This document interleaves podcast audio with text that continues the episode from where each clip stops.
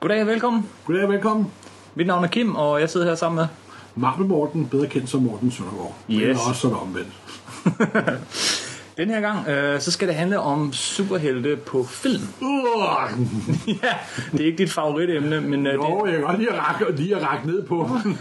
det, det skal også øh, handle lidt om, hvordan øh, andre medier ligesom har haft indvirkning på ja, tegneserierne. Samspillet mellem andre medier og tegneseriemedier. Ja, vi startede de her podcasts med den første og største af alle superhelte. Superman. Og vi sluttede med det sidste tegneserienummer på dansk, nemlig det sidste nummer af Spider-Man. Ja. Denne her gang, så hopper vi helt tilbage til starten og lidt ud i fremtiden i forhold til, hvor vi sluttede. Og det er kun på en podcast. Vi prøver at nå det hele igennem. Wow. ja, der er lavet mange superheltefilm, øh, især i de senere år, især siden omkring 2000 og frem. Ja, nogle af dem er ligefrem gode. Ja, det, øh, og, og jeg synes måske lidt flere af dem er gode, end du gør. Det er meget nok meget muligt. Men skal vi starte helt tilbage med de første radioting? Ja, fordi Superman, han, han, øh, der går jo ikke så lang tid efter, at øh, Superman øh, ligesom etablerer den her genre med superhelte øh, i det amerikanske marked, før at han begynder at optræde i andre medier. Og radio var utroligt populær i 40'erne i USA. Det var faktisk øh, datidens tv nu, for at bruge en tog til sammenligning. Og nu dukker Superman op på radio, og det meget sjovt er jo, at mange af de ting, som folk forbinder med tv, med, med tegneserier, faktisk dukker op på radioen for første gang. Ja. Kryptonit for eksempel dukker op på radioen første gang. Jimmy Olsen tror jeg også dukker op ja. i radioen første gang. Og det der med, at han flyver og sådan noget, det er også radioen for første gang. For Ja. At han, han hoppede jo kun i bladene. Kunne han at flyve i, ra- i ra- radioen. Ja, det så endte så ud, det var gud med der var en zoom-lyd, en whoosh-lyd eller et eller andet. Jeg kan et parentes bemærke, at man kan faktisk finde de her øh, gamle radioudsendelser med Superman jeg, gratis. Jeg har hørt det, er det første. Jor-El bygger sin raket, der skal bringe Kar-El til jorden. Klam, klam, klam, klam, bore, bore, save. Jo, lyder sig i baggrunden. Det er ganske vidunderligt. Det er det virkelig. Altså, gå ind på iTunes, søg efter det. Det Ja, ligger der gratis. Det er great, great, great fun. simpelthen. Og, øh, og der var også en musical, det er jo der, hvor at de fandt på, at Superman han klædte om fra Clark Kent til Superman Ja. i en telefonboks. Men det var først i, i 50'erne. Nå, ja. Det var langt senere. Og så var der jo faktisk også noget kvalitet for den periode. Det er jo Mike Fleischers gamle superman film, der faktisk den dag i dag faktisk har i ret flot rent, rent grafisk, og historien er heller ikke helt fuldstændig tåbelig. Nej, det var sådan en kort 10 minutter også, cirka. Simpelthen, det var Mark Fleischer var en fyr, der var brudt ud for, for Disney-studierne og prøvede at skabe sin egen karriere, og det lykkedes det delvis. Og noget af det bedste, han lavede, det var faktisk de her Superman-film. Man kan få dem, der er så en stor samlet boks med alle Superman-filmene, og der er de her sidegevinster, det er, at du får samtlige Mike, Mike Fleischer, der har tegnet film oveni. Ja, de har haft stor indflydelse på alle mulige andre tegnefilm og på Superman-figuren, og der var Bestemt. vist, hvad var der, 13-18 afsnit? Så, så vidt jeg husker, jeg, jeg, det er mange år siden, jeg har set dem, må jeg indrømme. Og der De var, det er også engang sendt i dansk tv. ja, flere gange tror jeg endda. Og de havde meget stor indflydelse på den der populære Batman-filmserie, som kørte i 90'erne. Ja, bestemt. Ja. Men øh, hvad, hvad, hvad, siger du ud over, hvad, hvad kom der så fra den der tegnefilmserie, som, som ligesom havde indvirkning på tegneserie? versionen. Jo, det vigtigste var jo nok det der med kryptonitten og Hans Fløj og Jimmy Olsen. De, de blev så inkorporeret i selve tegneserien. Mm-hmm. Og så også det, det gjorde skolen enormt på populær. Altså. Populariteten bliver jo spredt ved hjælp af radioen. Og det kan altid have influeret på salget også. Det er jeg ret sikker på. Men jeg har ikke nogen be- beviser for det. Det har jeg ikke. Men radio var gennemsyret det amerikanske samfund dengang. Og, og, øh, men tegneserien, den havde ligesom, og det har vi talt om tidligere, sit højdepunkt omkring 2. verdenskrig. Øh, Efter 2. verdenskrig, så køber amerikanerne færre tegneserier, også superhelte tegneserier. Men Superman er stadig utrolig populær. Det er han bare især i et andet medium, nemlig øh, på sådan TV-film. tv-film. Ja. Ja. ja, eller øh, var det ikke biograf Jo, jo, det var, det var, bare, det var først biografseriøs, og så også tv-film. Ja. Det var mere som biografseriøs som Captain Marvel, faktisk. Som der var ret populær. De lavede også en over Ba- Batman, der var ja. meget, meget mærkelig. Meget camp, som det hedder, 60'eren. Der, ja, ja, der kom der også noget Captain America. Og, Det gjorde der også, og det var også... Ja, der har jo faktisk den helt nye Captain America forfatter, har jo lånt lidt fra den gamle øh, filmserie med udstyret med pistoler og sådan noget. ja. Og det er taget lidt fra den gamle serie, så det er faktisk meget sjovt, at det sådan en vekselvirkning stadig foregår efter så mange år. Men i 1951 så kom uh, Superman and the Mole Men, som var, var et, et, en forholdsvis stort hit, og, øh, om, og stadig sådan bliver omtalt i dag. Måske også fordi, at hovedrolleindehaveren gjorde selvmord. Ja, og det har Ben Affleck faktisk lavet en skide god film om. Det har han nemlig. Hollywoodland, ikke den hedder? Eller, er det, det Jo, den ho- øh, nej, nej, hed den ikke Hollywoodland? Jo, hedder den Hollywoodland? Det tror jeg. Som handler om, øh, hvad hedder han? Han hedder også Reeve. Han hed. Ja, det er også ja. bizart. Meget, meget bizart. Hvad var det, skuespillerne hed? Åh, det kan jeg ikke huske. Han hedder Reeves, det hedder pinligt, vi kan slå det op. Ja, nå, jamen, det må I selv slå op.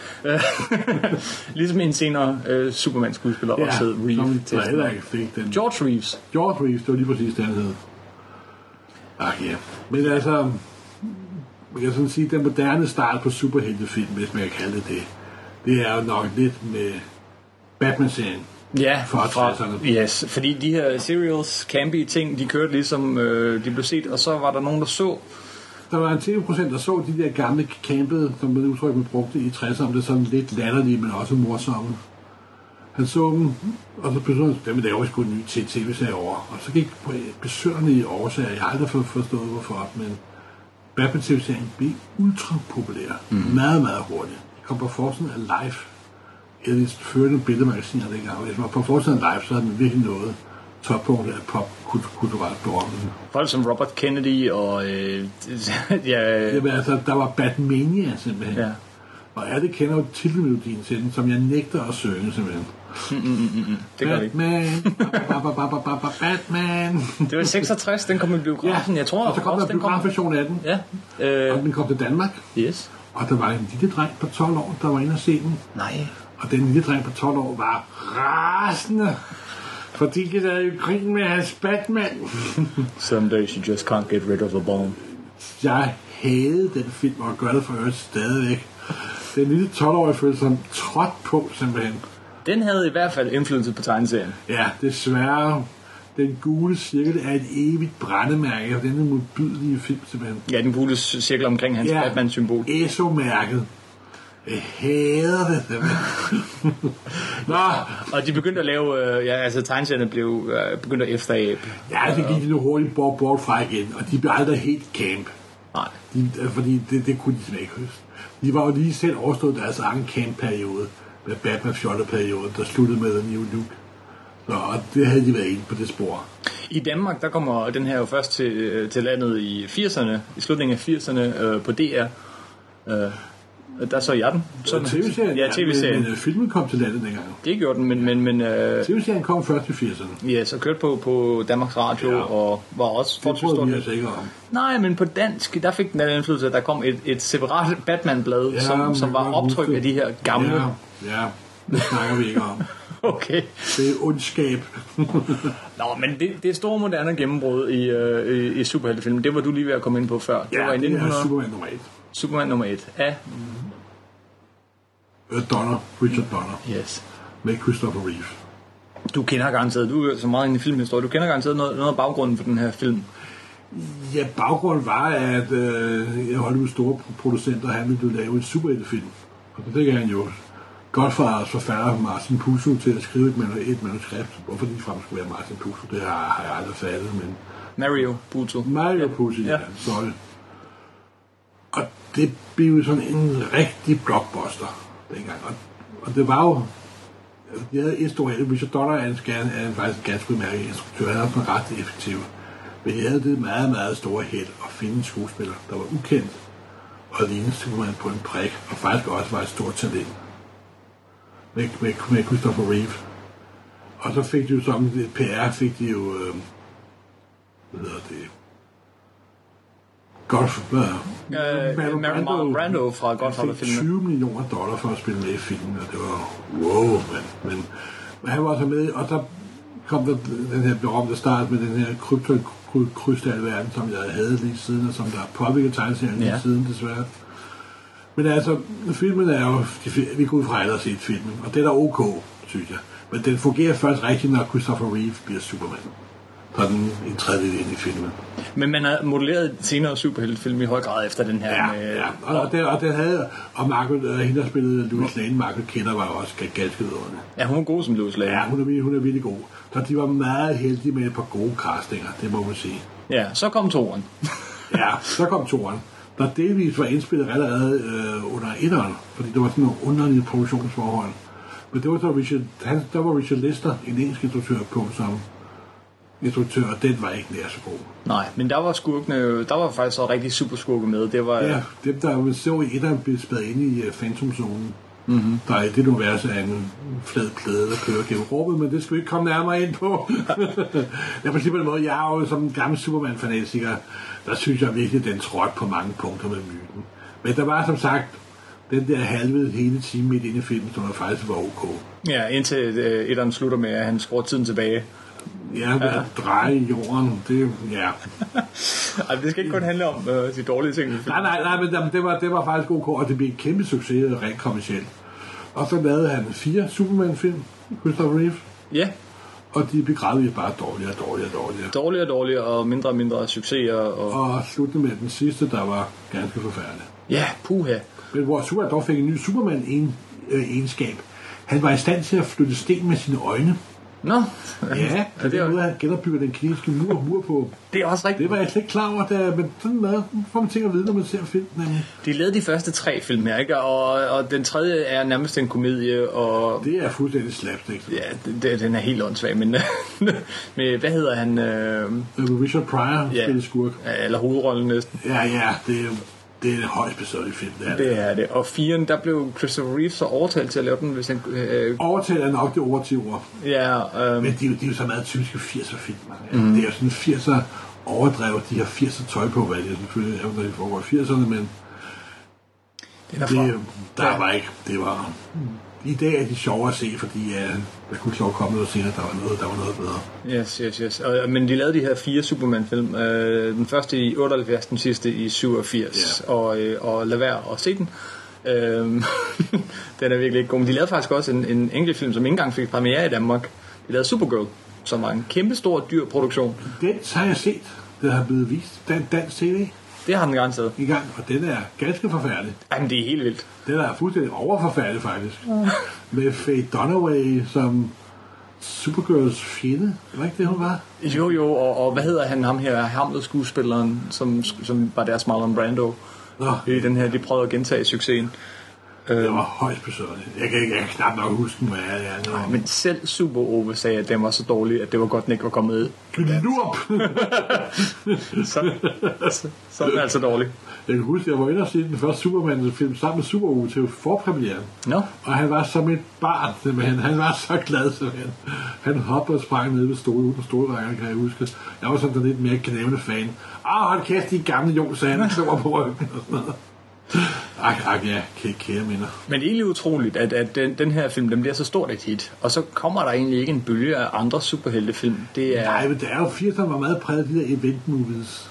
Sådan, de var, man har bare fået 20 millioner dollar for at være med, ikke? Altså, mm. det er Superman, og...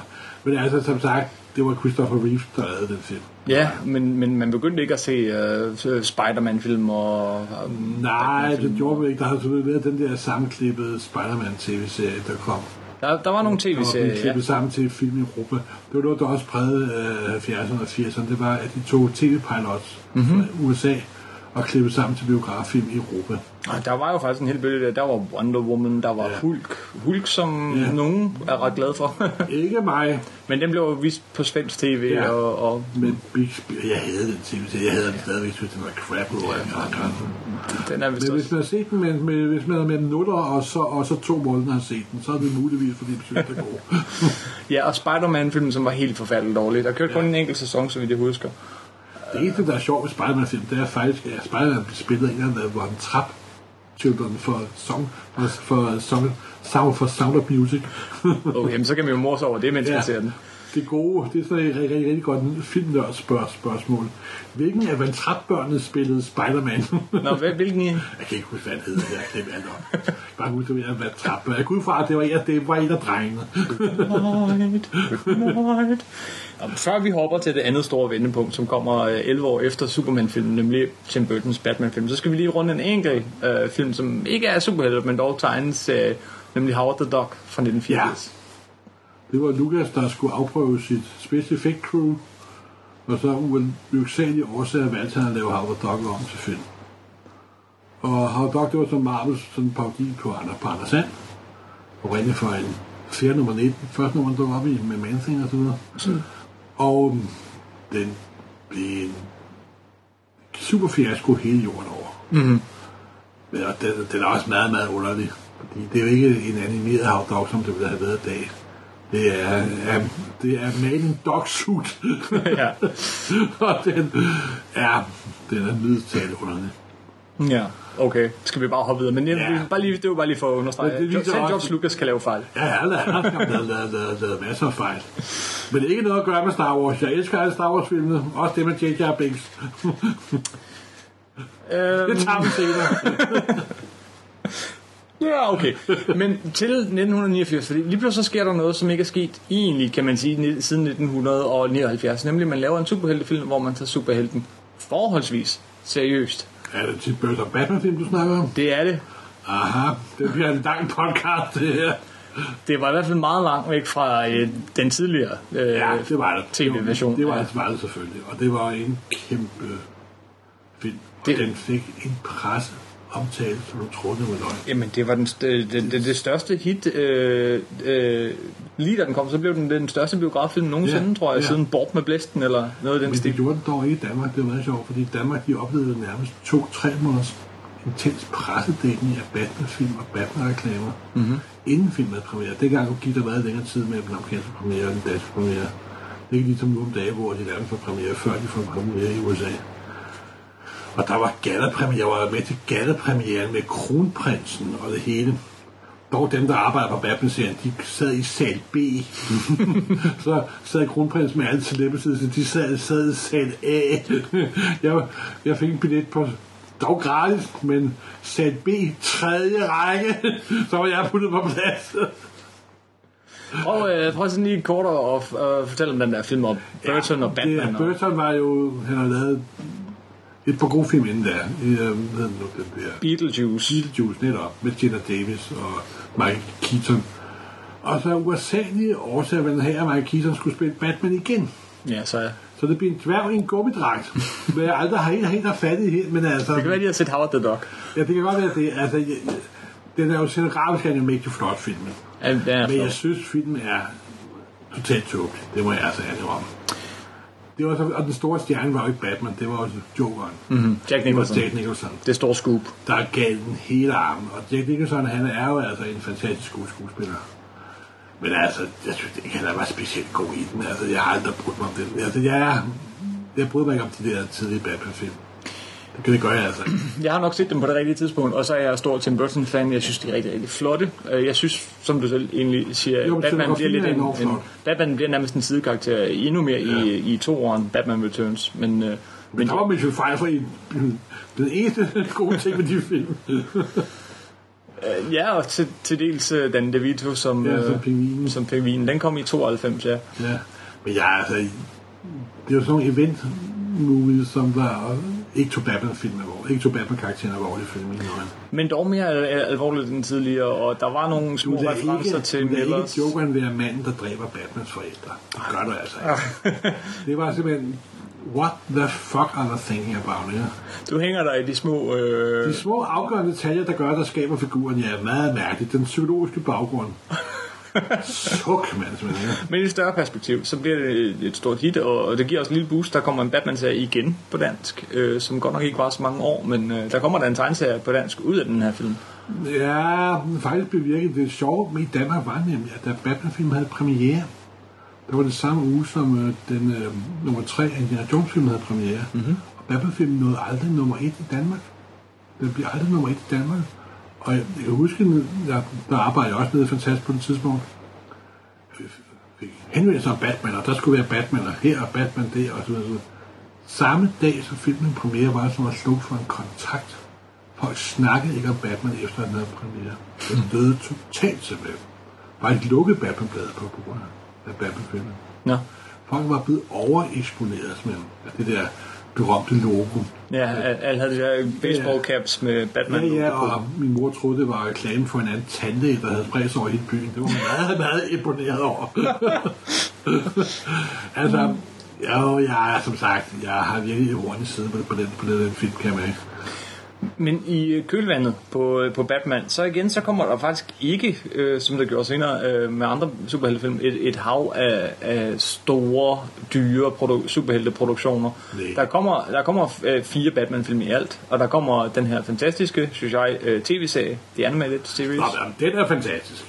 Hvorfor? Fordi at den tager Batman alvorligt. Og der henlægger til sådan et øh, 30-40 noir-miljø, hvor Batman oprindeligt springer ud af.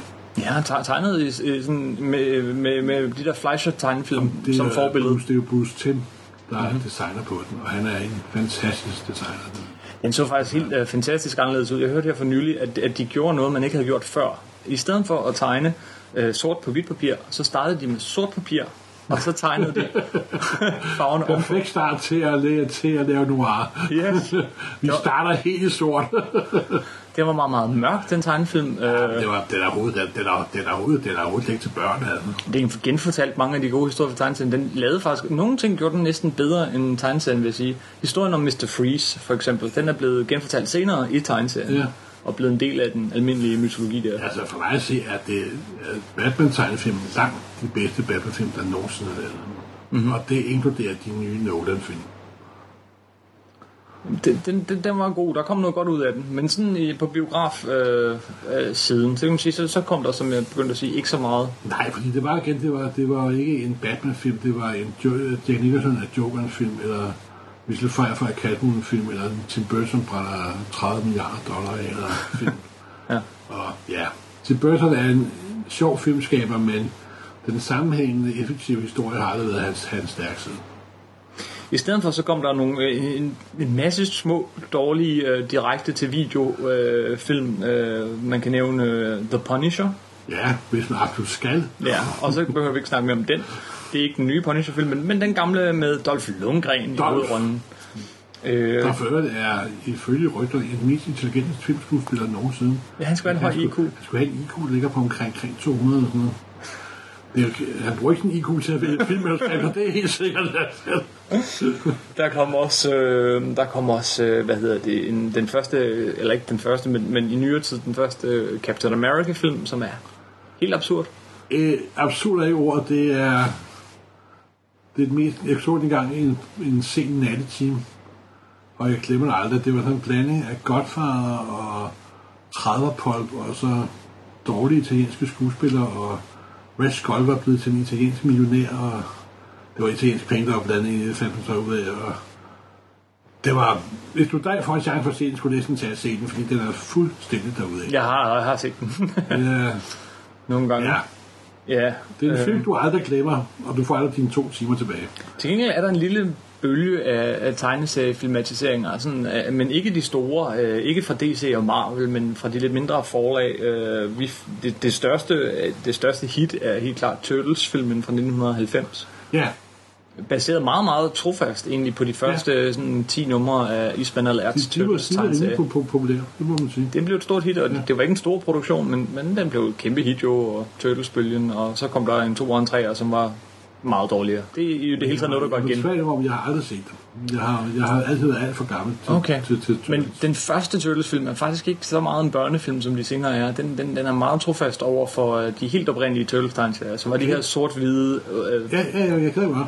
De var en parodi på en Frank Miller-serie jo. oprindelige. altså det, det er sådan en serie, der startede øh, med at være en parodi, og så blev sit helt eget, og så Ja, ja. lavet parodier på parodien, og jeg ved ikke hvad. Der var, der var radioaktive hamster, og så der var radioaktive græshopper, og muterede øh, fladpander og netdyr, og det var, det var en mærkelig periode. Ja, helt klart. Men, Men, men på kulturen, når populærkulturen kan mutere meget, meget hurtigt. Mm, Det er rigtigt. Men igen, øh, den første var faktisk udmærket, og så blev det dårligt. Øh, Så var der øh, The Crow, det var 94, som Ja. også var en undergrundstegneserie, der blev Ja. et sådan medium hit, Ja. kan man sige. Jo. Videohit måske. Og øh, Judge Dredd, uha, den var dårlig, Hvem? Hvem var snakke om?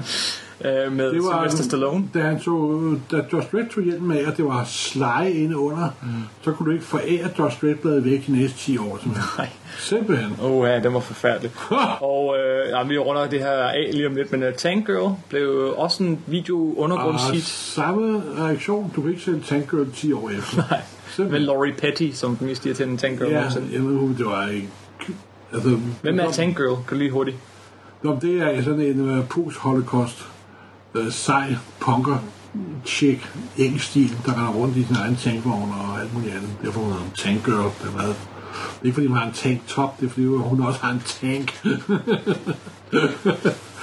og øhm, det var veldig sjovt. Senere har Tyler dog fået oprejsning, fordi han sammen med det der band, der hedder Gorilla, har fået enorm popularitet Ja, igen. og det er rigtigt, ja.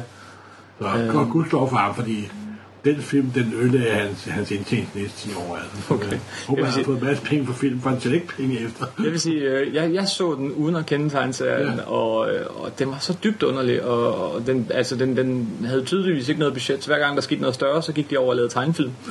øh, men den havde et eller andet, den har en, en vis stemning. Øh, den, den, man skal ikke smide den helt ud. Øh, men ja. Øh, men øh, igen, det var de her små film. The Rocketeer blev et Nå, det var ikke små, det var jo Disney, der havde støttet den faktisk. Ja, Rocketeer er Det er sådan en af 30'er superhelt, sådan lidt af pulp-agtig. Sådan en, der får spænder en, en raket på ryggen og flyver.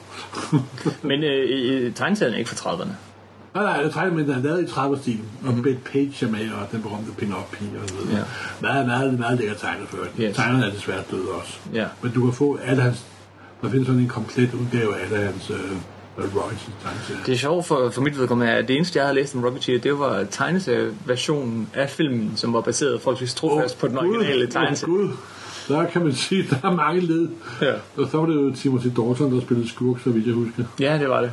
Og der er simpelthen, men den er, den er, men det var jo Joe, hey, det var Joe Johnston, der var instruktør på den. jo. Det var det nemlig. Det er derfor, jeg Han bringer er den op. og han har jo senere øh, gået hen og lavet en lidt bedre superheltefilm, Ja. kan man sige, men det kommer vi tilbage til.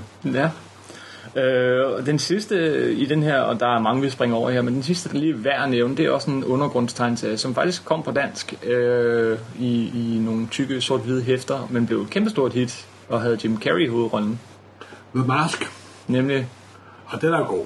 Den er faktisk rigtig god. den var sjov. Den er sjov og Vanvittig. underholdende, og så er Cameron Diaz med. Ja, og så er den helt ud af en tangent. Den er komplet vanvittig, ligesom. Men Ikke så voldelig som tegneserien, men Men da Cameron Diaz dukker op i en rød kjole i banken der, så var han karriere skabt. Det er et eller andet, ja, hun kommer ind i slow motion, håret blaffer i vinden, og, Simpelthen.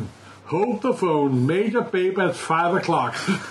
Og så var hendes karriere sat i gang. Simpelthen. Nu er han jo en udmærket skuespiller, eller skuespillerinde. Det fandt man så ud af senere. ja. Øhm, Batman kørte sådan lidt i side, øh, ved siden af alle de her små øh, ting, og den kørte sådan stille og roligt tilbage til øh, de oprindelige, øh, til, til, til det her campede skidt, øh, og, og ødelagde det sådan set for store superheltefilm med Batman og Robin af George Ja. Schumacher. Det var jo et blændende mesterværk, der virkelig viste, at Hollywood kan forstå det minimalistiske i at lave film. Det er neddæmpet, det er rolige, det er, in, det er in, introspektet. Ja, det var crap over alle grænser. Eller Vastelund. Jeg, jeg vil lige prøve at genfortælle plottet for dem, der ikke har set den, men det betyder ikke, man skal... Det er bare for at spare for at gå ud og se den. Øh, den, den, den starter sådan nogenlunde... Øh, den starter med, at øh, Batman og Robin, de hører, at øh, de bliver kaldt ud af politiet. Der er, der er nogen, der har øh, stjålet nogle diamanter. Og de tager så afsted. Det viser sig så, at øh, det er Mr. Freeze, som de aldrig har hørt om, og han har så frosset hele gulvet til is. Men øh, Batman og Robin har trykket lige på en knap, og så er der skøjter ud øh, af deres støvler. Du ved, just in case har de indbygget skøjter. Og så begynder de ellers at spille ishockey med den her diamant. Mens øh, Arnold Schwarzenegger som Mr. Freeze står og siger, øh, I'll send you to the cooler. Freeze. Stay cool. brugt mange år på at prøve at glemme den film, og så skulle du ret noget ribe op i såret. Altså. Åh, ja. Åh, ja. Den er virkelig dårlig. Øhm, Den, den er, det var dødstød for Batman i lang tid. det tror jeg. Og for superheltefilmen generelt. Og det var, var det George, var det George Clooney, der spillede Ja, det var Batman? George Clooney, der spillede Batman. Der senere har, har, Vend karrieren. senere har lad mig sige, at han bet- paid, paid dues. Og det andet superheltefilm, det var, det var generelt noget skidt med meget små budgetter. Vi havde Spawn-filmen, og, ja, og vi havde øh, øh, hvad, Steel, hvis du kan huske den. En Jo, film, der perifært havde noget som jo. helst at gøre.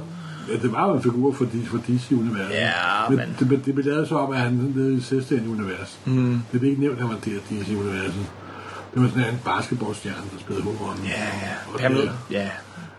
Ja, Shark, jeg kan ikke huske, det var også fuldstændig bedøvende i. Den er ikke værd, det er en kassette, den er brændt, den, den er brændt på alt. Og i samme genre har vi øh, Pamela Andersons Barbed Wire. Babe Wire, Babe. Barbed Wire. Og der må man sige, og det var jo en science fiction version af Casablanca. Mm-hmm. Og hun var, det er virkelig utroligt, inden måneden, inden filmen kom, så var hun på samtlige covers af samtlige magasiner, der udkom i USA det, det måned. Jeg tror da, det var Beavers Monthly og og hovedblad, og hun var på samtlige covers, ja. Og filmen sang som en mursten. Men du kan ikke, det viser sig lige med, hvor meget PR-crap du putter bag en film. Kan du også ikke polere en lort af den. Nej.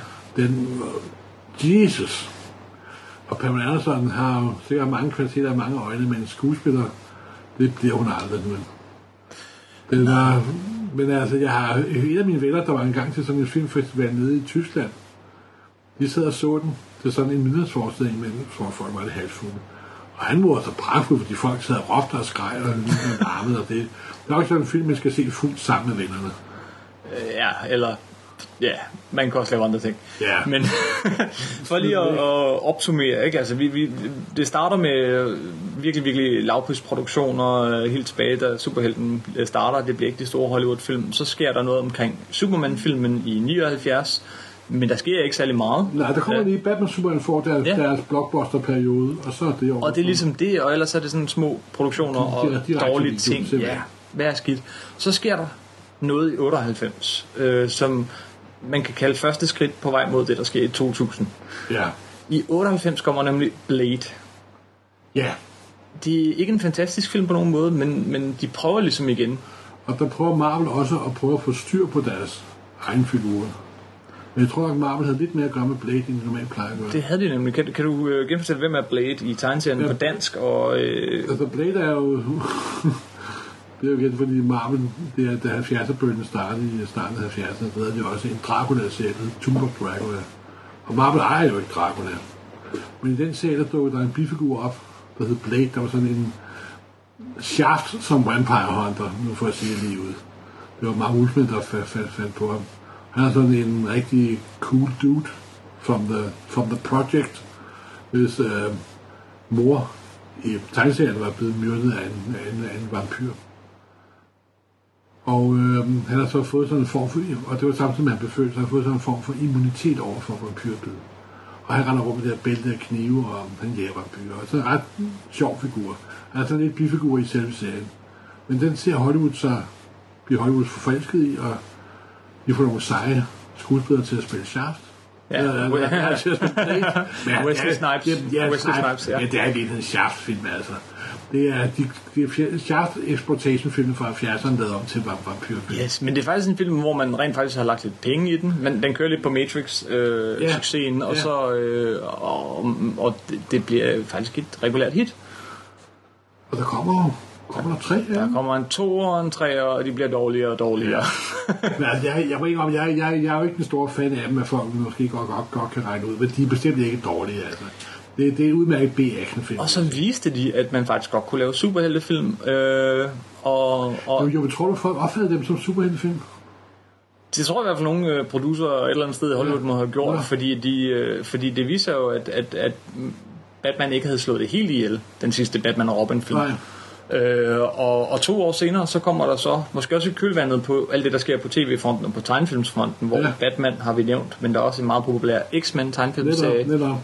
Og så laver øh, Brian Singer så X-Men. Ja, og det var jo sige, det moderne genbrud, hvis vi nu skal bruge en, lille- en lidt litterær betegnelse.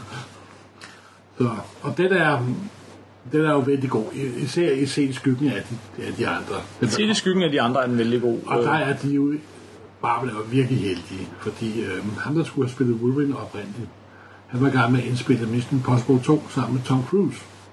Den produktion var løbet af sporet. Så han kunne ikke stille op og spille Wolverine. Og så måtte de jo finde en mand, en far til at spille Wolverine, og så finder de Hugh Jackman. Og det er jo den næstbedste casting nogensinde i, i Marvel-universet simpelthen. Han er, passer perfekt rollen, og han er nærmest bær filmen, vil jeg sige. Så får de også en rimelig god skuespiller til at spille Magneto, der senere bliver troldmand og, og alt muligt andet. Ian McKellen Ja, simpelthen. Ringens Herre, ja. og, men altså, de, de tager superheltene alvorligt, og det er faktisk, det er faktisk en rimelig god film. Den varer halvanden time, og den slutter sådan ret lidt abrupt, og man kan, den, det virker til sidst, som om de ikke har penge nok til at lave et ordentligt klimaks, øh, og den ligger meget op til en toer, Ja. ja. men den gør det faktisk ganske godt, og toeren gør det rigtig godt, synes jeg. Ja, ja, Ja, ja, men lad, lad være at lytte til Morten, fordi han kan ikke lide nogen superheltefilm. Men, Jo, men kan lige godt pludselig, få du kan lide to. tre måske. Okay, den, den tager vi til sidst. Øh, men men, øh, men øh, det, bliver, det bliver sådan en surprise hit Ej, øh, nej, i nej, 2000. den, den, den er heller, heller ikke dårlig, det er den altså ikke. Og Anna Penguin var også med, så vidt jeg husker. Hvem? Anne, øh, Anne Penguin, der har været Ja. Oscar som, som 12-årig med piano. Og nu er jeg kendt med hende der fra True Blood-serien. Ja, det er rigtigt. Og øh, ja, og Halle Berry og sådan noget. Det var faktisk et udmærket ja, cast. Ja, gud, ja, men havde Barry spillede jo Storm. For Og, og Xavier er ham, som det kun kunne være. Ja. Patrick Stewart. Make it so. Ikke it so. Fra, øh, fra Next Generation. Øh, Jeg kan huske, øh, da, da de begyndte at snakke om den her film, at, at alle var sådan, jamen, øh, jamen det bliver da Patrick Stewart, han er da, det er da ham, der skal Jeg spille. vil sige, at Ben, ben, ben Kingsley kunne også godt have spillet Det- Professor X, vil jeg sige. Jeg tror, alle har, til, har set, okay, hvilke to kendte skuespillere er skaldet? Ja, og Jules Brunner er død. Øh, men, men i kølvandet på den, så sker der noget. Så begynder man at se noget. Ja, så kommer der jo en række af film, der i mine øjne selvfølgelig ikke er fantastisk super gode, men i forhold til det, der kom før, er det jo de rene mesterværker. Altså. Samme år kommer en øh, ikke baseret på tegneserie direkte, men en anden god film, nemlig Unbreakable. Ja, og det er en meget, meget underlig film, fordi for det første var det dengang, at han kunne lave film. Hvem, hvem ja, snakker vi om her? M. Night Sna- ja, øh, M. Shyamalan. Nights der, og der desværre har fuldstændig kørt sin karriere i det. Men han lavede jo den der med The Sixth Sense. Ja, The Sixth Sense, I See Dead Dead People med Bruce Willis. Og det er også Bruce Willis, der er med i denne her. Og det handler om en mand, der har overlevet trafikken, der har overlevet et kæmpe togulykke. Og der er parallelt til Samuel L. Jackson, der er en meget mærkelig rullestolsrolle. Fordi han har en meget skrøbelig øh, skelet. Og det går op for, det meget sjove i filmen er, at det faktisk går op for publikum, først hen en film, at det faktisk er en superheltefilm. Mm-hmm. Og det handler så om, at det er ham der, Bruce Willis, der viser sig at være usårlig og har superkræfter. Langsom, meget, meget, meget langsom. Næsten lige så langsom som panoramingen i selve filmen er. Øh, øh, påtager sig den rolle at bekæmpe ondskab. Der er, der er sådan en slags massemorder, der er løs. Ja, lad være at afsløre slutningen, ja, ja, hvis man ikke har set den. Det er nok. Og så er Jackson er også udmærket. Han sælger så tegnes, han sælger så originalart. Og det er faktisk der, hvor mig, hvor, hvor kæde ryger lidt af. Fordi hvis jeg bare havde været konsulent på den film, så havde alt været godt. Fordi det, her, det som øh, uh, Night i filmen præsenterer som god tegneseriekunst, det er det værste crap på denne jord. Og han laver også sådan nogle øhm, øhm, superhelte selv, der skulle forestille at være fra perioden 60'erne, 70'erne og 80'erne. Og det kan, han har jo bare haft en dårlig grafisk medarbejder. Fordi øhm, jeg kan simpelthen gå ind og rette den film digitalt, så den bliver perfekt. Altså. Ja. For det er faktisk en rigtig, rigtig god film. Jeg har hørt mange kalde den her for den bedste superheltefilm, de nogensinde har set. Og jamen, det kan jeg sådan set godt forstå. Det er også det, er så fedt ved film. Det er også en meget voksen film. Det der, uh, Bruce Willis har et forhold til sin kone, der er beskrevet som voksne mennesker, der har problemer med samlivet, og ikke noget som et Hollywood over det overhovedet. Og de der langsomme, langsomme panoreringer i samtalerne, det er en skidegod film, hans forhold til sønnen, og Bruce Willis spiller helt fantastisk film, men det er faktisk ikke hans allerbedste roller. Mm-hmm. Desværre så, slutningen er sådan lidt, lidt, lidt, for, lidt for tænkt. Men, men væk fra, fra Ja. den nu, for det er lidt et sidespor, fordi efter X-Men kommer Spider-Man. Nå ja, åh oh, gud ja, det er selvfølgelig ja. Der blev en kæmpe kasse. Jamen, det var helt vildt. Det var fuldstændig vildt. Altså den var det 400 millioner, 300 millioner dollars. Spider-Man 1, 2 og 3 øh, er stadigvæk på top 20 over de mest indtjenende film nogensinde. Ja, og det var Mark Maguire, der spillede Peter, Peter Parker. Ikke, jo. Det var Jo, Maguire. Ja, ja, ja, Maguire. Og det var Sam Raimi, der instruerede den alle. Sam Raimi, som der er jo Evil Dead, mm-hmm. som er mest blandt sine fans kendt for Evil Dead, men også har lavet nogle ganske udmærkede film også. Nej, undskyld, jeg godt godt Evil Dead film. Men øh, de var, de var o- men altså igen, der var jeg en lille nisse, der sad inde i mig og sagde, ja, men hvorfor laver de det om, og hvorfor laver de det om, og så videre, og så videre. Men- Men, altså, jeg vil sige, det var nogle ganske udmærkede film. De fik svært Spider-Man til at bevæge sig rigtigt. Ja. Han svang så gennem byen, og han var han var op ad væggen. Han var en levende insekt. Han var ikke sådan en mand i, i kostume. Det er ligesom om der er, øh, nu tænker jeg højt, men øh, tre elementer, der gør de her, den her nye, moderne bølge af superheltefilm til noget særligt. Det ene er effekterne, at nu kan man gøre det. Computeren er blevet voksen. Yes. Og det andet er, at man sætter nørder til at instruere de her film. Ja, Øh, så folk, folk med faktisk-. Præcis, altså folk, der kan lide det, de laver, og, og altså folk, der, der Ja. kender øh, materialet. Og så Også, bliver der også brugt, og så bruger de A-skuespillere i stedet for B-skuespillere. og det er jo så det tredje, ja. De, de, øh, de, de kaster det hele i, pulden, og så, så prøver de at lave en stor film med superhelte. Og det, og, altså, Spider-Man, de er vældig gode. Og de, Mhm. mm-hmm. altså, jeg bliver godt nok lidt overrasket over, hvor populære de blev. Det, Ja. det, Og den havde jo en sjov forhistorie, den der Spider-Man-film. Man havde jo talt om at lave en Spider-Man-film i 100 år det er af fordi, at James af Cameron. Spider-Man-filmen, den var jo øh, slicet og dicet og solgt til alle mulige mærker. Det, det tog enormt arbejde at få samlet rettigheden for den. Det var Sony, der endte med at lave Ja. den, ikke? Øh, Og nu prøver Marvel jo kvæg at få, for, for, for at få rettigheden tilbage. Men det har nok lange udsigter. Marvel havde solgt rettigheden til en masse af deres superhelte til alle mulige forskellige, øh, dels før, men især efter, at de gik øh, bankerot øh, en kort overgang. Ja, Øh, så solgte de rettigheden til alle deres film, og derfor har man ikke set en, for eksempel en Avengers-film med Spider-Man øh, og Daredevil, fordi de har solgt de her figurer til andre. ja. Og også derfor er det, at vi får en ny Spider-Man-film så kort tid efter de sidste. Vi fik en her for ikke så lang tid siden. Ja. Øh, fordi at hvis øh, Sony, som ejer Spider-Man nu, ikke laver en ny Spider-Man-film hver, jeg tror 6. år eller sådan noget, så tror, rettighederne, jeg tror det er hver 6. år. så ryger rettighederne tilbage til Marvel. Så det er også en af grundene til, at vi får så mange superheltefilm. Og det er også en af grunden til, at det er ved at, at ryge tilbage til mig. Ja. Øh, Daredevil kom året efter den første Spider-Man-film. Ja. Den var ikke god. Det, man skal ikke... altså, jeg holder... Jeg synes, Ben Affleck er en stor øh, filmspiller, og han er også faktisk en skide god filmstruktør. Men han duede ikke som, som det er det. Gjorde han altså Og ikke. Men det- man skal ikke sætte stjerner til at spille superhelte. Den var rodet, og, øh, og den var tydeligt klippet ned. Øh, meget ja. tydeligt endda. Jeg husker, da jeg sad og oversat tegneserieversionen af filmen, der var der et kæmpe subplot med Ben, ben Urich, der opfinder... Øh, Benny Urich, en journalist ja, i... i, ja. i, i, nede i Miller, der er det univers, der finder Kingpins hemmelighed. Og så var Kingpin spillet af Nia, det duer altså ikke. Hvor? Jamen, det gør det altså ikke. Ki- Kingpin er stor og hvid, Svend. Altså, og at der for lige er død her, her, her i år.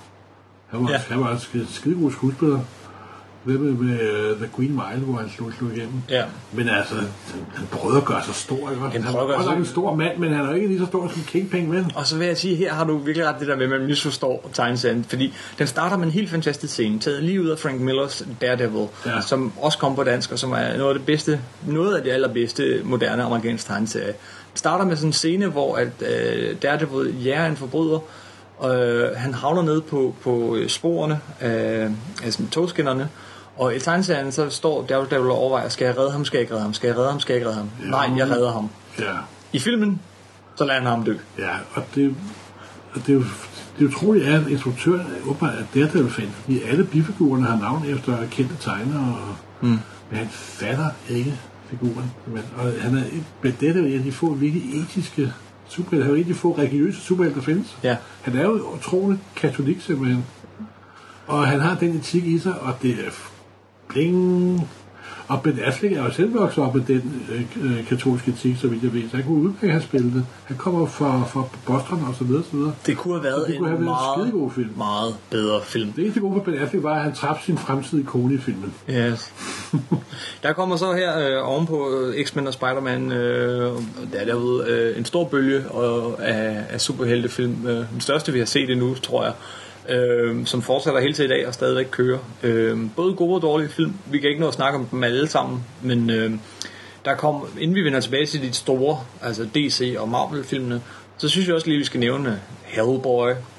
Ja, altså tegneseriefilm. Måske ikke superheltefilm, men i hvert fald tegne- tegneseriefilm. Ja, som er meget trofast mod forlægget. Det må man og- sige. Etteren, altså, de er, etteren var ok. Toren synes jeg, at historiemæssigt haltede med.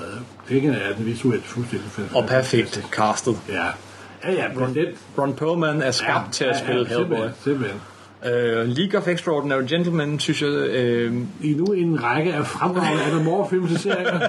Alan Moore har været meget uheldig med... Uh, Ja, med der, er- der er mange folk, der godt kan lide Watchmen-filmen. ja. Og øh, det er også måske nok den bedste Moore-film til serien, der er lavet. Men jeg, jeg, jeg synes, det er en ordentlig kold film. Ja, Jeg synes ikke, de rammer tonen. Men det er også svært at filmatisere Watchmen. Det er det altså. det er det. Og League of Extraordinary Gentlemen, øh, som på dansk er det hemmelighedsfulde selskab, Den burde brændes. Altså. den burde brændes. Normalt går ikke af at brænde kultur af, men jeg har lavet undtagelse med den film. Øhm, snart kommer vi sådan til det tredje store vendepunkt, nemlig der, hvor øh, Marvel begynder selv at lave deres film. Men inden vi når dertil, så øh, synes jeg også lige, vi skal runde i hvert fald, øh, i hvert fald to andre film, nemlig øh, øh, Hulk af Ang Lee Selvfølgelig. og, øh, og The Punisher. Ja, hvilken, hvilken en af dem? Lad os starte med The Punisher, fordi den er absolut dårligst fra 2004 med, øh, hvad hedder han, hvad hedder hu- ham, der spiller Punisher i den film? Det har jeg glemt. Jeg har aldrig, aldrig set. Jamen, det er godt. Var det der, hvor, hvor John Travolta... John Travolta er med og ryger pibe. Og... Han hedder sådan et sjovt navn.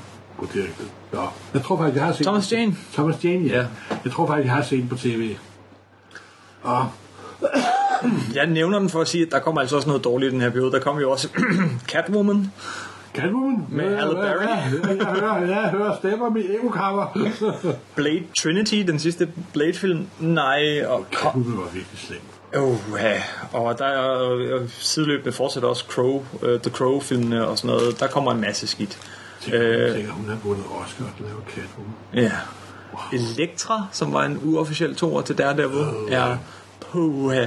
Jennifer Garner er nu en OK skuespillerinde, men som Elektra, der, Der er ikke det. meget Elektra over hende. Ja, ja, ja. Jamen altså, for helvede, Elektra er jo sådan en græsk, øh, sk- mystisk skønhed, og Jennifer Garner ser nydelig ud, men hun ser altså meget amerikansk ud. Det Ja, gør altså. En, en direkte til videofilm, der hedder Man Thing. Jeg ved ikke, om du har set ja. den. Nej, den har sgu Nej, aldrig det set. Så øh, prøver de sig med Fantastic Four. Ja, ja, ja. De lavede to endda.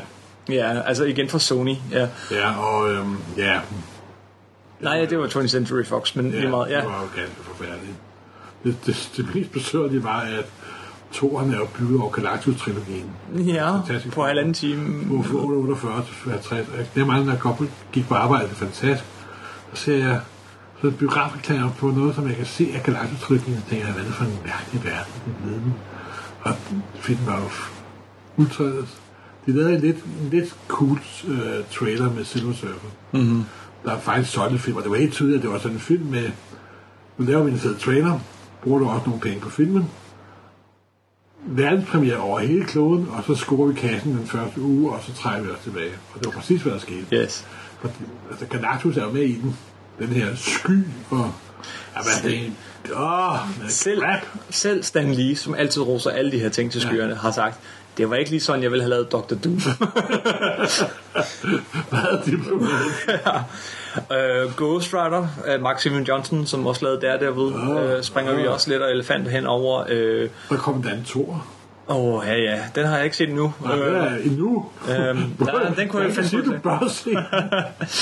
øh, og en masse af den slags. Øh, så er der lige to film, vi ikke kommer udenom, før vi kommer til Marvel gennembrud, ja. Ja. den tredje bølge, nemlig Batman Begins og den sidste Superman-film af Brian Singer. Lad os starte med øh, Brian Singers Superman-film. Den synes jeg var fuldstændig stor, dampende lort, simpelthen. Nu får jeg sige det fuldstændig lige ud. Det var, og det var da en fortsættelse på den oprindelige Det var Donner-film. underligt. Det var ligesom om man lavede en, en ny Superman 3. Altså Ja, ignorerede var- 3'eren og 4'eren, og så lavede en Det er ny. en højst besøgelig film. Ja. Og øh, Superman har fået et barn. Øh, Ja, og, og hende, der spiller Louis Lane, der er nul kemi mellem hende og Superman. ja, og hvad er hun? Det er- 21? Ja, Øh, de, de er som to frosne pinde nede i en køle. Det er der aldrig har set hinanden, men det er fuldstændig og, vanvittigt. øh, Kevin Spacey er med, og det der Jo, men uh, han, det var sgu også Kenneth Spacey, der, der phonede det ind til, men altså, Ja. Men man prøvede igen, og det er faktisk ikke lykkedes. Der kommer snart en ny Superman-film. Vi ja. håbe, det lykkes den her gang. Nej, fordi jeg har set den teaser-traileren til den, og det ser rædselsfuldt ud. De fører ham hen til et fiskermiljø i stedet for Kansas City's Kansas Yes, yes. Og, det er, og det er manden bag Watchmen og 300. Ja, snart ja, den. det burde være advarsel nok.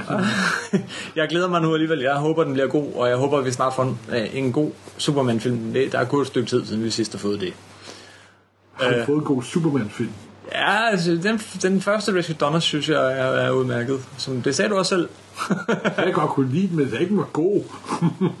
Okay. Jeg Det er mener, ikke- verden har stadigvæk en god Superman-film til gode, og en god Batman-film for øvrigt. Yes. Må være, være klog for over. Men man gjorde lige her dit forsøg i 2005 med Batman Begins. Ja. Man, man sagde, okay, pyt med alle de der helt vildt dårlige film, og vi Ja. ved godt, de er helt vildt dårlige. Nu starter vi forfra. Nu rebooter vi. Og den hedder Batman Begins, Begins. Batman begynder. Ja. Forfra. Og det var også helt hederligt. Set i lyset af de gamle Batman-film, var det jo et fuldstændig episk mesterværk. Det der. Og det gode ved den er, at man for alvor tog figuren seriøst. Ja, bestemt. Øhm, der, der kan sige, der er misforståelser, og det var måske ikke de bedste skurke, og bla bla bla. Der, der, Men der, der, der, det, var, det, det kunne have været meget, meget værre. den blev et stort hit. Toren blev et gigantisk hit. Ja, Dark Knight. øh, med Heath Ledger som, som Jokeren. Ham kan du ikke lide, det ved jeg godt. Jeg ikke, jeg har ikke noget mod Heath Ledger, men hvorfor skal han få en Oscar for at spille Jokeren, og det faldet jeg aldrig. Det blev i hvert fald et kæmpe, kæmpe hit, og øh, for nylig kom så den sidste af dem, som Ja. også blev et stort hit, men måske var knap så vellykket Jeg gik op for folk, at den kunne nok lige have klaret to og en halv film, og det var det. Var, det, var det. Ja. Og nu starter de nok forfra igen med Batman Ja. snart. Øhm, men, øh, men, fred, fred med. Batman er en god figur, og han kan tåle sådan noget. Men morgen, vi har snakket i 50 minutter nu, og nu bliver vi nødt til at komme ja. til det. Marvel-studiet startede med at lave deres egne film. Og de startede med at lave Iron Man. Hvorfor er den så fantastisk god? Fordi at for det første har tager de historien alvorligt. De tager faktisk den gamle historie og moderniserer. Og de spørger de folk, der laver tegneserien, hvad skal vi lave, hvad fik det fungere. Men frem for alt, så castede de jo det bedste casting ever in modern film history. simpelthen. Downing Jr. som Tony Stark, altså. Ja. Han er jo født til at være Tony Stark. Ja, men jeg blev- det er, jo, ja. ja. er jo fuldstændig perfekt, simpelthen. Altså. Jeg hoppede i stolen, da jeg så den første gang. Simpelthen. Den virkede jo. Det var halvanden time, en sheer heaven, simpelthen. Ja. Og det var et ordentligt slagsmål til sidst, og det var logisk bygget op. Og Hvorfor virkede den her film? Hvorfor fordi virkede? de tog historien alvorligt, simpelthen. Virkelig alvorligt, og fordi at den hang sammen, og den var bygget grundigt op, og den, man så ham lave sin gust- først forhistorien, ligesom, præcis ligesom i Tales of Suspense nummer 39, simpelthen. Og da prototypen nummer 1, ligesom i Tales of Suspense nummer 39, så, yes, så ved jeg godt, der er en gud. Og så havde den, synes jeg i hvert fald, noget, som Batman virkelig manglede. Noget, som Superman virkelig, virkelig Humor. manglede. Nemlig Netop. lidt charme. Charme, jamen altså, han er jo super charmerende, den mand, ikke? Bare starten der, altså, han kan jo simpelthen, altså, det var perfekt, det var den, altså. Ja. Jeg, var, jeg nød den meget, jeg har set den alt for mange gange, simpelthen. Det er svært at læse Iron Man i dag, og ikke høre Robert Downey Jr. Ja, det er det, altså. Øhm. Og Mrs. Pot var spillet af Gwyneth Paltrow, der også var skide god, og en vis agent dukkede op, som der var... Coulson, Ja, ja. Coulson. Og så havde han jo den lille genistreg, hvis man sad i biografens mørke, som nogle danskere gør, og ser samtlige sluttekster. Der er ikke så mange, der er kun to-tre mennesker tilbage i biografen. Så kom der en lille scene til Ja. Med You are part of a better world, world Mr. Stark. Og så The Avengers Identity, og en sort Nick Fury dukkede frem. Som Var jo ligesom for Ultimate, ikke også? Jeg sådan, yes, yes! i tegneserien var der nogen, der havde lavet den her øh, hvad siger man, moderne version af The Avengers øh, parallelle Ja. ja. univers, hvor at øh, Nick Fury, som er en god gammel Kirby-figur, Ja. Øh, og lederen af S.H.I.E.L.D., Og han var ikke bare blevet... Nej, han var jo han tegnede fuldstændig ligesom... De valgte at modellere ham fuldstændig efter Samuel L. Jackson. Og så dukker han lige pludselig op i Iron så, Man-filmen. og, og Jackson er med på det værste. Han er en skide god skuespiller, han er altid med på det værste. Ikke? Han var også med i Star Wars-filmen, for han ja. også synes, det var skide skægt. Ja, Og han giver den hele arm, simpelthen. Han, kan, han, er, han er Nick Fury, simpelthen. Vi bobler af fanboy-glæde her. Det var, Ja, det, var simpelthen. Det var, det var, virkelig, det var virkelig cool, simpelthen. det var det. Jeg, jeg, jeg, jeg så den biografen, så hørte jeg om det der, og så vendte jeg om og gik ind og så den en gang til. Jeg tror, jeg så den tre gange biografen. Åh, ja. Så kom jo gudskelov på, på, på Blu-ray, så man kunne sidde og se den på et par gange. Og man tog sig til hovedet. Nej, de vil da ikke lave en Avengers-film. Det kan man jo ikke. Det kan man da ikke. Nej, jamen, jeg tænkte, det. Det går aldrig godt, simpelthen. Så byggede de op til det. De byggede den op over en række film. Så kom der Iron Man 2, Iron Man 2, ja. der var også var ikke lige så god som etteren, men det var da næsten også umuligt. Så kom deres Hulk-film, Som, der nok er den dårligste af de moderne Marvel-film, vil jeg sige. Ja, den var bedre. måske. Den var ikke, den var ikke specielt god, men den var heller ikke dårlig. Øh, og, Nu fik vi ikke nævnt særlig meget af den der Ang film fra 2005. ja, prøv at sammenligne de to. Og Ang film jeg er meget stor, øh, øh, meget stor fan af Ang som instruktør, men det var sådan et lidt mislykket forsøg på at lave noget. Det var enormt sjovt at se en smal kunst, øh, en der normalt laver smalle art movie, lave en kæmpe blok, blok, blok, blockbuster. Og det blev også, at det blev en meget mærkelig film, men det er en meget fascinerende film faktisk. Mm-hmm. Men den nye Hulk-film, der så kom med Ja, hvad hedder Edward Norton? Ja, Edward Norton i hovedrollen. Desværre var Edward Norton fan af den gamle Hulk tv-serie. Og hvis du ser starten på den uh, Edward Norton Hulk-filmen, så kan du se, at det udstyr, de bruger, vi prøver lige at genfortælle fortekster med starten, det er udstyret for tv-serien, og ikke udstyret for den forrige Angelique-film. Mm-hmm. Så der var en delvis fortsættelse på, på Angelique-filmen. Men altså, det er ok. Især, og der var William Hurt med, og det er rigtig sjovt at se en B-film med A-skuespillere, faktisk. Ja. Og det var faktisk det, hvad der var. Det var det. Men, men det, var ikke, det var ikke jordens dårligste film, det var heller ikke jordens bedste film.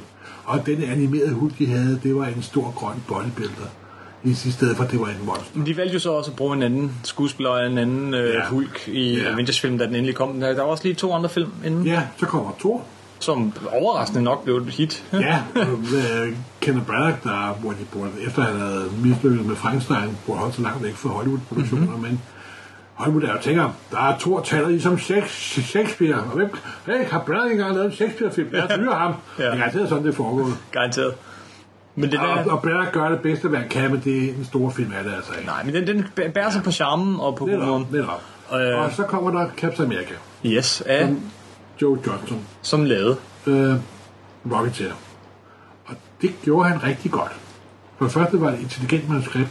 Det er så senere, at Josh Whedon har flere med i manuskriptet. Ah. ah. Øh, klon, kan man se. Nej, men det var faktisk rigtig vel, vellykket.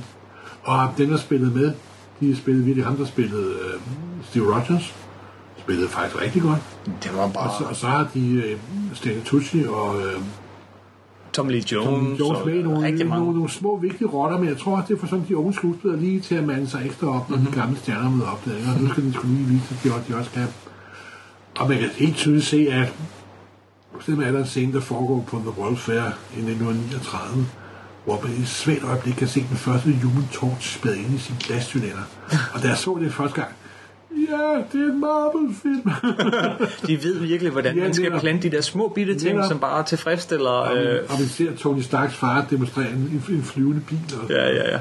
Og, og den fungerede faktisk rigtig, rigtig godt. Faktisk var den idé med, at vi fik Captain America til, til fronten rigtig god. Det kunne de faktisk godt til at inkorporere i selve tegneserien. Mm. Hvor de brugte dem kun til at sætte warbonds ja. altså, til at skrave penge ind til krigsindsatsen. Og det var for kvæg det, at han så begyndte at optræde som superhelt. Og så har Red Skull jo med. En, en, Hugo Weaving. Hugo Weaving giver den hele yes. arm som The Evil Nazi. Og det gør det ganske vidunderligt, simpelthen. Yes. Og så introducerer de også noget, der delvis også var blevet vist i uh, Thor-filmen. The, tas- the, ja, The Cosmic Cube, lad os yeah, kalde The Tesseract, the uh, Cosmic Cube. der i, i Marvels filmunivers har forbindelse til den nordiske mytologi, og ikke til, som den i virkeligheden er for AEM lavede den øh, på Red Skulls order. Men der er en, vi opbevarer det her bindeled mellem Red Skull og The Cosmic Cube, faktisk. Alt det er op til den store åbenbaring. Ja, det, er den forløbige kulmination på... Kombination af hele superhelte-genren, Josh Whedons Avengers. Mm-hmm. Man troede ikke, det var muligt.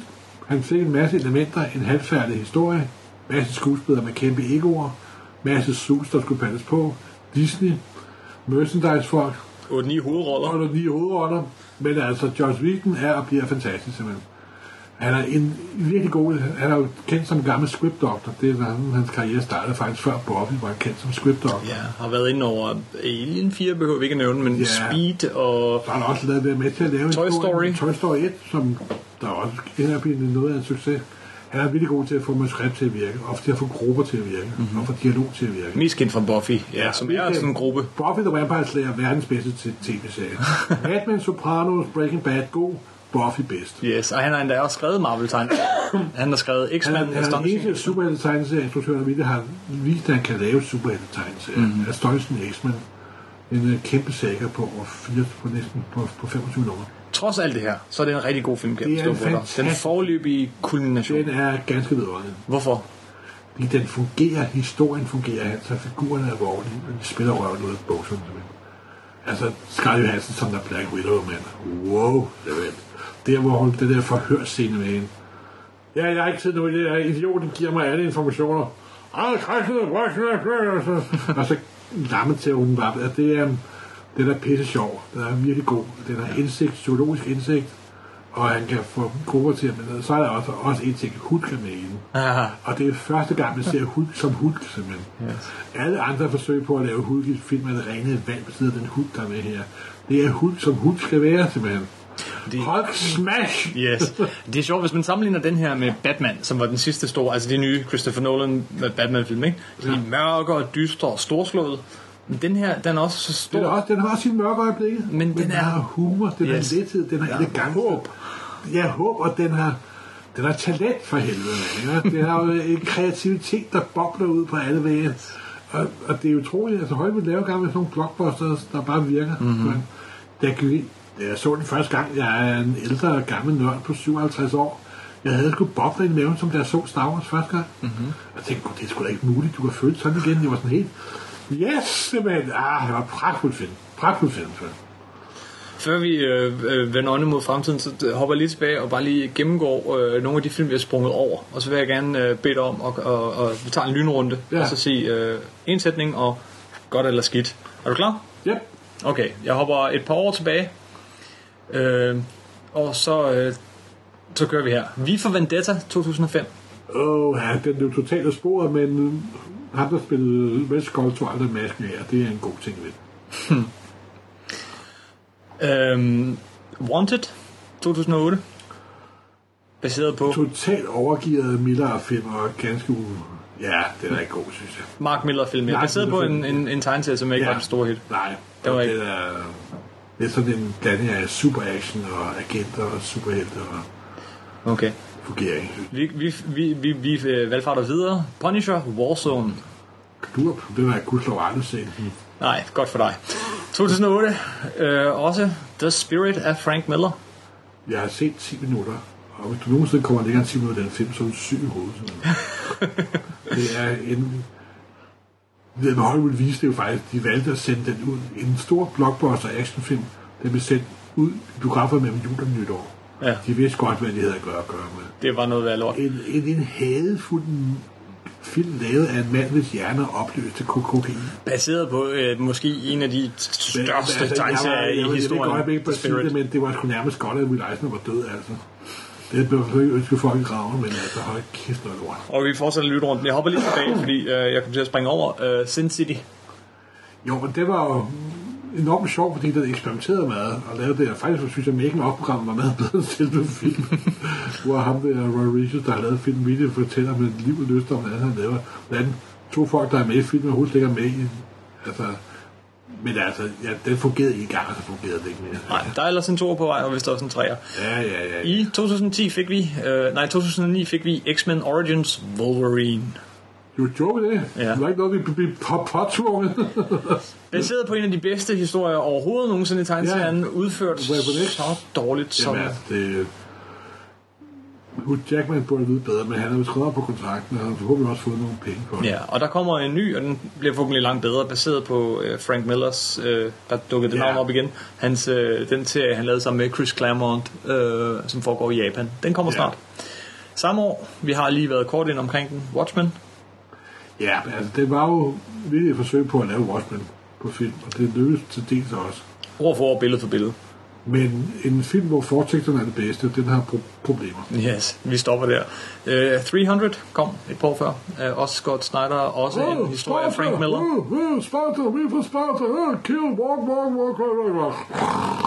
Bang, slut, brudt, næste. Nu kommer den rigtig gode. Jeg ved ikke, om du har set den. 2010, Jonah Hex. Nej, den har jeg altså ikke set. Der, der er grænser for, hvad man kan udsætte mennesker for, det er der altså. Oh, det er godt. 2011, The Green Hornet. Nej, jeg nægter. Du har ikke set den? Jeg ved det ikke. Nej, den er faktisk, det, ved du hvad? Den er faktisk sjov. Jeg, jeg, jeg, jeg hørte nogen sige faktisk. Den er faktisk rigtig skæg. En, øh, som ja, vi måske burde have brugt lidt tid på, men nu gør vi det kort. Uh, X-Men First Class 2011. Ja, det, det, var, det var ikke, det var, det var, det var sgu okay rimeligt. Det var okay rimeligt. Den havde nogle lidt underlige idéer, de sidste her, men den fungerede nu til udmærket. Ja. X-Men stopper Kuba-krisen. Yes, og der kommer en toer snart, og jeg, jeg synes også, det var en god film, og jeg glæder mig til at se toeren. God skuespillere, den havde alle de rigtige Der ting. var, der der var hende for, for, hende for Mad Men var med i. Yes, det var, yes, Det var yes. stort. Og Michael Fassbender. Ja. Øh, ja, han er faktisk en sjov, sjov skuespiller. Som, øh, som øh, Magneto. Vi skynder os videre. Green Lantern. Nej, nej, nej, nej. har du set den? Ja, jeg har set den. Vi, har, vi så den jo sammen for helvede. Åh, oh, det... Du kom jo med Blu-ray-udgaven. Det er rigtigt. Du ikke Vi sad sådan her. det er rigtigt. Fjernet fra min hjem. Det er rigtigt.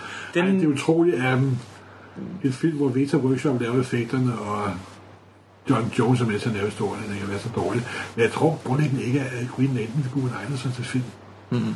Fordi på tegneserien ser enormt sejt ud, når han laver en maskingevær, og laver en racerbåd, og laver en øh, soldatautomat, men det er meget latterligt. Og så havde de 1000 millioner figurer med i den, og de prøvede at fortælle det hele på to timer, og altså, ja, den hang ikke sammen. Anders Håber laver heller ikke alt for Ryan Reynolds.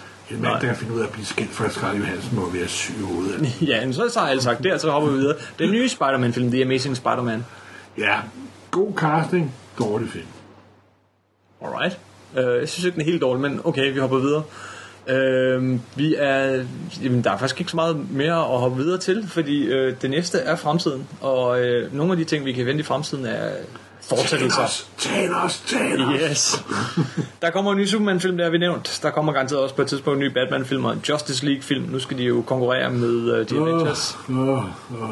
Og der kommer en 2 og 2, en... en uh, og så Iron Man 3 alligevel. Altså. Iron Man 3 kommer snart, ja. ja. 2 og 2 kommer, Captain America 2 kommer, Spider-Man, Amazing ja, Captain America 2, den hedder The Winter Soldier. Så. Mm. Og, øh, og, og The Wolverine, hvad kommer der? Hvad byder fremtiden på? Hvad glæder du dig til at se? Avengers 2 af Josh Whedon. Mm. Men det er, man kan være idiot for ikke at sig den film. Men på vej mod den film, så er der... Jamen, så glæder jeg mig faktisk til at både Iron Man 3 og Captain America 2 og 2 og 2. Og Guardians of the Galaxy? Der ved ikke, hvorfor de pludselig lancerer den. Det kan være, at de putter Thanos-plot over den. Mm-hmm. Det kunne man forestille sig. Du, du siger Thanos. Jeg er sikker på, at rigtig mange, også folk, der har set Avengers-filmen, ikke aner, hvem Thanos er. det er, hvis man beklager, at det er lidt fanboy. Når man sidder filmen, så starter slutteksterne, i ja, Avengers, ja. Avengers og Avengers. Halvvejs inde i, så kan du der den her mystiske figur op. Ja, herre, jordboerne var stærkere, end vi troede. Men at kæmpe mod jordboerne er jo så var bejlet til døden, som de siger. Og så ser man en lille klint af sådan en grøn mand med en lille smil, og det er Thanos. En ultimativ nihilist fra marvel der elsker døden. Det er, hvad han siger, to court death. Bejlet til døden. Og så hvis du har købt den danske Blu-ray-udgave, så skal du blive ved endnu længere. Og til aller, aller, aller, aller sidst kommer shawarma-scenen, hvor alle sammen sidder og spiser shawarma. Godt udbrændt. det er heller ikke om Thanos. Hvem er Thanos ud Thanos er sådan den gale halvgud for Titan, som Tim Starling introducerede i Marvel-universet. Det første nummer Iron Man nummer 55. Hele det der Thanos-mytologi. Til Titan-mytologi. Han har sådan været en superskurk i Marvel-universet i mange år. Så min lille fanboy hjerte, det hoppede jo, da jeg så den der lille, lille øh, småkage til sidst der. Mm-hmm. Og han bliver altså skurken i de fremtidige film? Ja, det ved jeg nu ikke. De kunne gøre mere, de kører ham over, og han bliver skurk i uh, måske en med Thor og så Guardians Galaxy, fordi det er begge to kosmiske film. Og måske vil jeg da hellere have, at øhm, øh, Avengers kommer op mod en anden fjende. Kang, måske for eksempel. Mm-hmm. Og også andre. Det kunne også være, at de spiller Thanos i en lidt anden retning. Hvis nu du øh, kigger på, hvor filmen er, altså superheltefilmene er nu, hvor de har været, og hvor de bevæger sig hen. Hvad? Altså, nu er de blevet, igen blevet super blockbusters. Mm-hmm. Altså 1,6 milliarder dollar på verdensplan. Ja, bare for The Avengers. Bare, bare for Avengers. Uh, Avengers. Og det er jo, det er jo stort. Det er jo kun uh, Cameron, der har lavet en film, der er oppe i den kaliber der med Avatar og med Titanic. Så det er vel, de er vel, hvor de altid har været. Nu kommer andre selskaber og prøver at lave nye blockbuster, og, og, der vil, og de vil fejle utvivlsomt. Ikke? Som de har gjort, men der kommer nok også nogle gode ind imellem. Ja, nu kan Josh jo kun være et sted. Han kan være ja, flere steder. ja, men altså, og så har de jo også lige lanceret den der tv-serie, mm-hmm. som Josh Whedon skal være sådan overordnet kreativ kraft på med Marvel, altså, så men altså, jeg tror, det er det sædvanligt, at der kommer en masse efterligninger, der er det rene møg, og så forsvinder det igen, og så dukker det op igen. Men jeg tror ikke sådan, at folk nu har indset, at nu kan man lave kvalitetsfilm, men for, fordi altså, fordi der kommer en god krimifilm og en god actionfilm, så kommer der en masse dårligt bagefter. Det, det, det, det, det er jo sådan, det er. Vi startede det her podcast med Superman, og de første tegneserier bevægede det op igennem 50'erne, 60'erne, 70'erne, 80'erne og så videre, øh, de danske tegneserier, og har nu sluttet af med øh, filmene, hvor på et tidspunkt, hvor der ikke længere egentlig kommer superhelte tegneserier på dansk. Hvordan ser du fremtiden for superhelte i Den, Danmark? den kommer til at foregå på computerspil og på, og på filmlærer. Simpelthen. Og så på iPads. Hvor man vil begynde at læse tegneserierne igen måske? Er det det, du tænker? Ja, det kan godt godt være, men jeg tror, at flest folk læser de, de amerikanske. Det tror jeg. Altså, tegneseriehæftet med superhelte på dansk, det tror jeg, det er det, det, det, det må jeg indrømme. Men for superhelte øh, fans, så er der måske fald... Superheltefans er der masser af muligheder. Der er superhelte over det hele. Det er blevet, det er blevet mainstream. Mm-hmm. Bare ikke med hensyn til danske tegneserieudgivelser. Er det virkelig her, vi skal slutte alle vores lange Jeg podcast? beklager hvad, men altså, man må se sandheden i øjnene og komme fremad. Vi, vi slutter på øh, sådan en, en, en lidt... En, Nej, vi slutter med slutningen. ja, Det er den bedste måde at slutte på. og slutningen er... Slutningen er, at der ikke kommer flere superhelte-tegneserier på dansk. Men hvis man vil have superhelte, så må man tænde computeren eller gå i biografen. Simpelthen. Eller bare tænde computeren. Tak skal I have for at lytte med øh, igennem alle de mange Ja. timer efterhånden. Håber, I kunne holde, kunne holde ud. Yes. Det er cirka 18-20 timer i jeres liv, I aldrig får tilbage. Ah, det er nok lige overdrevet lidt, men, øh, men det kan være, det føles som Ja. dobbelt så længe. Øh, tak for at lytte med. Øh, gå hjem, find nogle tegneserier, begynd at læse dem. Simpelthen.